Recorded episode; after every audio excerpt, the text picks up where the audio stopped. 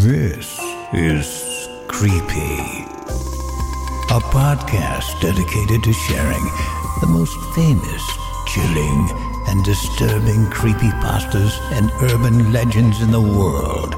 Whether these stories truly happened or are simply fabrications is for you to decide. These stories may contain graphic depictions of violence and explicit language. Listener discretion is advised.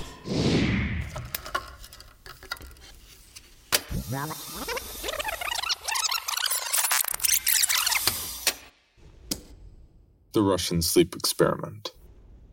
Russian researchers in the late 1940s kept five people awake for 15 days using an experimental gas based stimulant. They were kept in a sealed environment to carefully monitor their oxygen intake so the gas didn't kill them since it was toxic in high concentrations. This was before closed circuit cameras, so they had only microphones and 5 inch thick glass porthole sized windows into the chamber to monitor them. The chamber was stocked with books, cots to sleep on, but no bedding, running water and toilet, and enough dried food to last all five for over a month.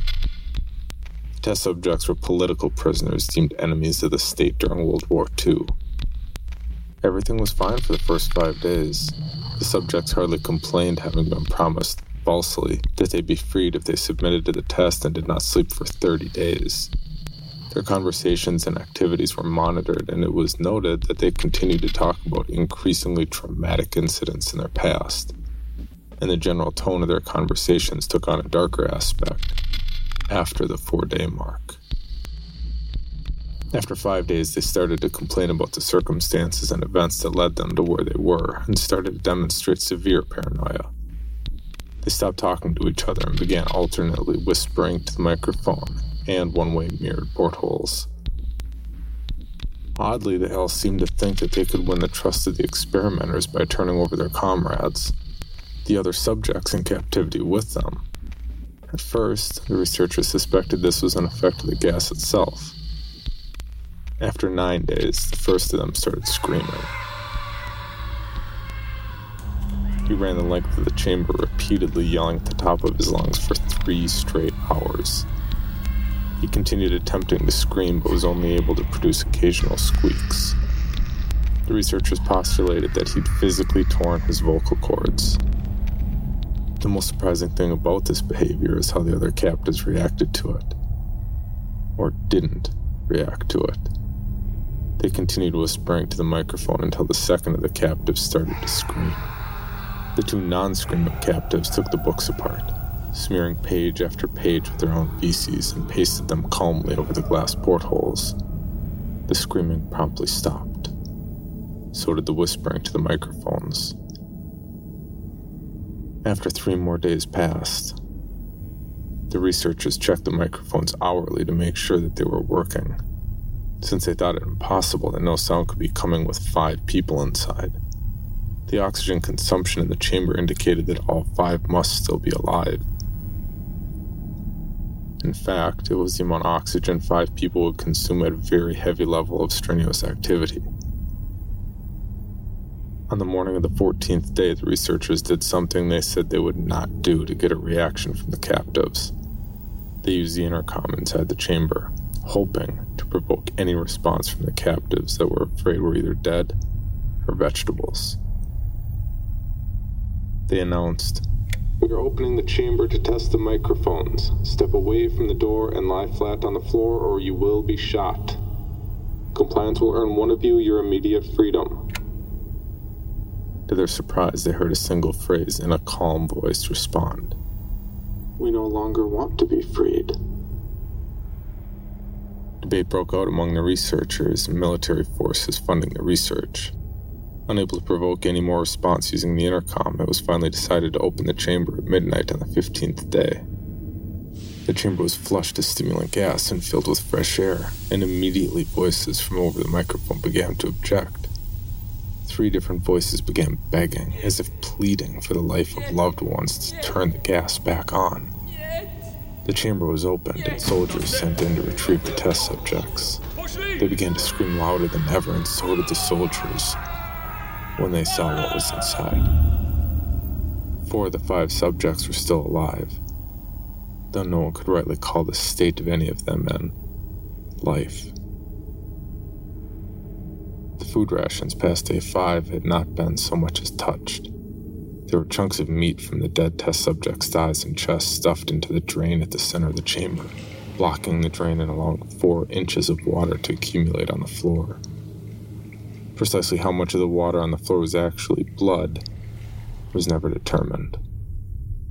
All four surviving test subjects also had large portions of muscle and skin torn away from their bodies. The destruction of flesh and exposed bone on their fingertips indicated that the wounds were inflicted by hand, not with teeth as the researchers initially thought. Closer examination of the position and angles of the wounds indicate that most, if not all of them, were self inflicted. The abdominal organs below the rib cage of all four test subjects have been removed, while the heart, lungs, and diaphragm remained in place the skin of most of the muscles attached to the ribs had been ripped off, exposing the lungs through the rib cage. All the blood vessels and organs remained intact. They had just been taken out and laid on the floor, fanning out around the eviscerated but still living bodies of the subjects. The digestive tract of all four could be seen to be working, digesting food. It quickly became apparent that what they were digesting was their own flesh that they had stripped off and eaten over the course of days. Most of the soldiers were Russian special operatives at the facility, but still many refused to return to the chamber to remove the test subjects. They continued to scream to be left in the chamber and alternately begged and demanded that the gas be turned back on, lest they fall asleep. To everyone's surprise, the test subjects put up a fierce fight in the process of being removed from the chamber. One of the Russian soldiers died from having his throat ripped out. Another was gravely injured by having his testicles ripped off and an artery in his leg severed by one of the subject's teeth. Another five of the soldiers lost their lives, if you count the ones that committed suicide in the weeks following the incident. In the struggle, one of the four living subjects had his spleen ruptured and he bled out almost immediately. The medical researchers attempted to sedate him, but this proved impossible. He was injected with more than 10 times the human dose of a morphine derivative and still fought like a cornered animal, breaking the ribs and arm of one doctor. His heart was seen to beat for a full two minutes after he bled out to the point that there was more air in his vascular system than blood. Even after it stopped, he continued to scream and flail for another three minutes, struggling to attack anyone in reach and just repeating the word, more, over and over, weaker and weaker, until he finally fell silent. The surviving three test subjects were heavily restrained and moved to a medical facility. The two with intact vocal cords continuously begged for the gas, demanding to be kept awake. The most injured of the three was taken to the only surgical operating room that the facility had. In the process of preparing the subject to have his organs placed back within his body, it was found that he was effectively immune to the sedative that they had given him to prepare him for the surgery. Fought furiously against his restraints when the anesthetic gas was brought out to put him under. He managed to tear most of the way through a four inch wide leather strap on one wrist, even through the weight of a 200 pound soldier holding that wrist as well. It took only a little more anesthetic than normal to put him under. In the instant his eyelids fluttered and closed, his heart stopped. In the autopsy of the test subject that died on the operating table, it was found that his blood had triple the normal amount of oxygen. His muscles that were still attached to his skeleton were badly torn, and he had broken nine bones in his struggle not to be subdued. Most of them were from the force his own muscles had exerted on them. The second survivor had been the first of the group of five to start screaming. His vocal cords destroyed, he was unable to beg or object to surgery. He only reacted by shaking his head violently in disapproval when the anesthetic gas was brought near him. He shook his head yes when someone suggested, reluctantly, they try the surgery without anesthetic, and did not react for the entire six hour procedure of replacing his abdominal organs and attempting to cover them with what remained of his skin. The surgeon presiding stated repeatedly that it shouldn't be medically possible for the patient to still be alive. One terrified nurse assisting the surgery stated that she'd seen the patient's mouth curl into a smile several times whenever his eyes met hers. When the surgery ended, the subject looked at the surgeon and began to wheeze loudly, attempting to talk while struggling. Assuming this must be something of drastic importance, the surgeon had a pen and pad fetched so the patient could write his message. It was simple keep cutting. The other two test subjects were given the same surgery, both without anesthetic as well, although they had to be injected with a paralytic for the duration of the operation. The surgeon found it impossible to perform the operation while the patients laughed continuously. Once paralyzed, the subjects could only follow the attending researchers with their eyes. The paralytic cleared their system in an abnormally short period of time, and they were soon trying to escape their bonds. The moment they could speak, they were again asking for the stimulant gas. The researchers tried asking why they'd injured themselves why they had ripped out their own guts and why they wanted to be given the gas again. Only one response was given I must remain awake. All three subjects' restraints were reinforced and they were placed back into the chamber awaiting determination as to what should be done with them. The researchers, facing the wrath of their military benefactors for having failed the stated goals of their project, considered euthanizing the surviving subjects. The commanding officer, ex-KGB, instead saw potential and wanted to see what would happen if they were put back on the gas. The researchers strongly objected, but were overruled. In preparation for being sealed in the chamber again, the subjects were connected to an EEG monitor and had their restraints padded for long term confinement. To everyone's surprise, all three stopped struggling the moment it was let slip that they were going back on the gas. It was obvious that at this point all three were putting up a great struggle to stay awake. One of the subjects that could speak was humming loudly and continuously. The mute subject was straining his legs against the leather bonds with all his might. First left, then right, then left again for something to focus on. The remaining subject was holding his head off his pillow and blinking rapidly. Having been the first to be wired for EEG, most of the researchers were monitoring his brainwaves in surprise. They were normal most of the time, but sometimes flatlined, inexplicably. It looked as if he were repeatedly suffering brain death before returning to normal. As they focused on paper scrolling over the brainwave monitor, only one nurse saw his eyes slip shut at the same moment his head hit the pillow. His brainwaves immediately changed to that of deep sleep, then flatlined for the last time as his heart simultaneously stopped. The only remaining subject that could speak started screaming to be sealed in now. His brainwaves showed the same flat lines as ones that had just died from falling asleep. The commander gave the order to seal the chamber with both subjects inside, as well as three researchers. One of the named three immediately drew his gun and shot the commander point blank between the eyes, then turned the gun on the mute subject and blew his brains out as well.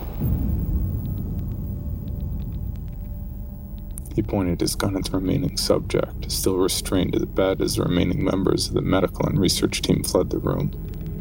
I won't be locked in here with these things. Not with you. He screamed at the man strapped to the table. What are you? He demanded. I must know.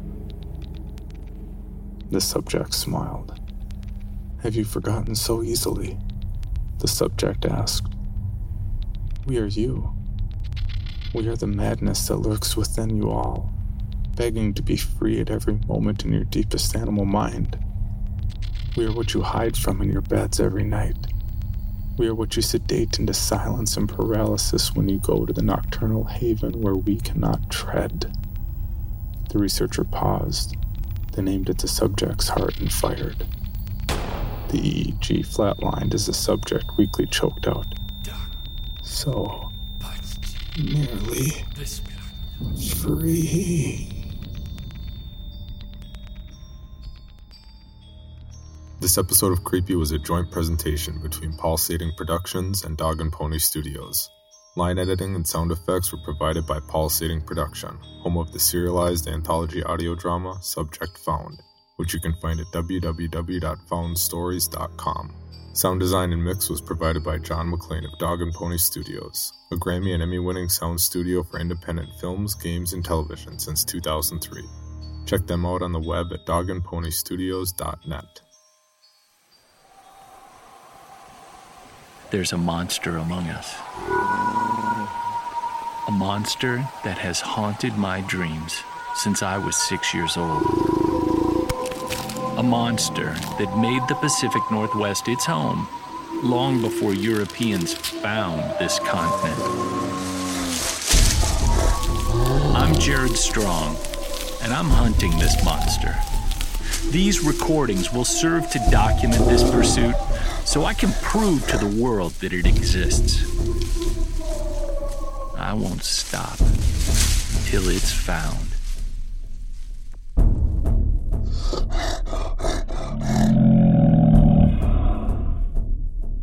For more information, including pictures and videos of the stories told on this podcast, or to suggest stories for future episodes, please visit us at CreepyPod on Twitter, Instagram, and Facebook, or email us at creepypod at gmail.com. All stories told on this podcast can be found at creepypastawikia.com and are protected by a Creative Commons license. Some rights reserved unless otherwise stated.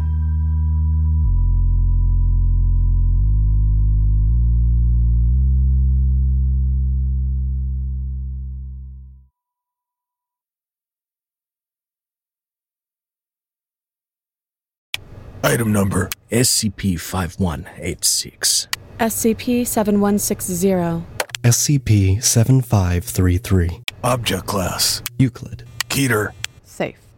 Special Containment Procedures Spreading across the hemisphere and kicking up vast amounts of ash and dust. the only thing I could hear was 7219 laughing. Do you remember your name?